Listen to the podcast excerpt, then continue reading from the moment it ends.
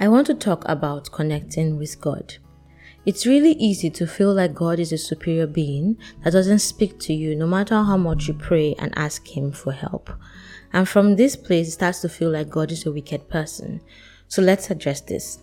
Jesus in John 15 said, I will pray the Father, and He will send you another comforter to help you in all things. He will bring to remembrance the things I have told you, He will teach you, and so on. And after Jesus died, before his ascension, he tells his disciples to wait for the Holy Spirit. And now the Holy Spirit comes and gives them boldness and power. However, I find that one of the more ignored functions of the Holy Spirit is that he aids understanding and communion with God. Scripture says, What man knows the things of God except the Spirit of God?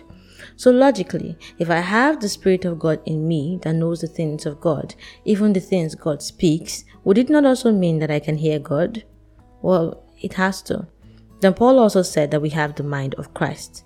We have the mind of Christ. We have the mind of God. We have the mind of the Holy Spirit. The Spirit of God comes to dwell in me, and I have the mind of Christ.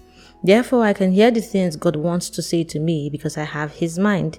It's like this if you and your friend tune to the same frequency on a shortwave channel, you'll be able to communicate with each other.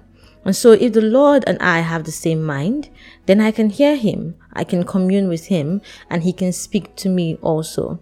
And it's a consciousness to have because the lack or presence of this consciousness is everything. It's like when a superhero is trapped and they suddenly realize their own strength and lift off the great obstacle. The strength was always there, but they needed to realize it first before they could experience it. The believer in Christ has the mind of Christ and the Spirit of God, but he would need to constantly tell himself this until he no longer doubts it. That I have the mind of God, I hear God. I have the Spirit of God, I hear God. And even when I think I don't, I hear God. Because God always speaks. And now I know that I can hear Him.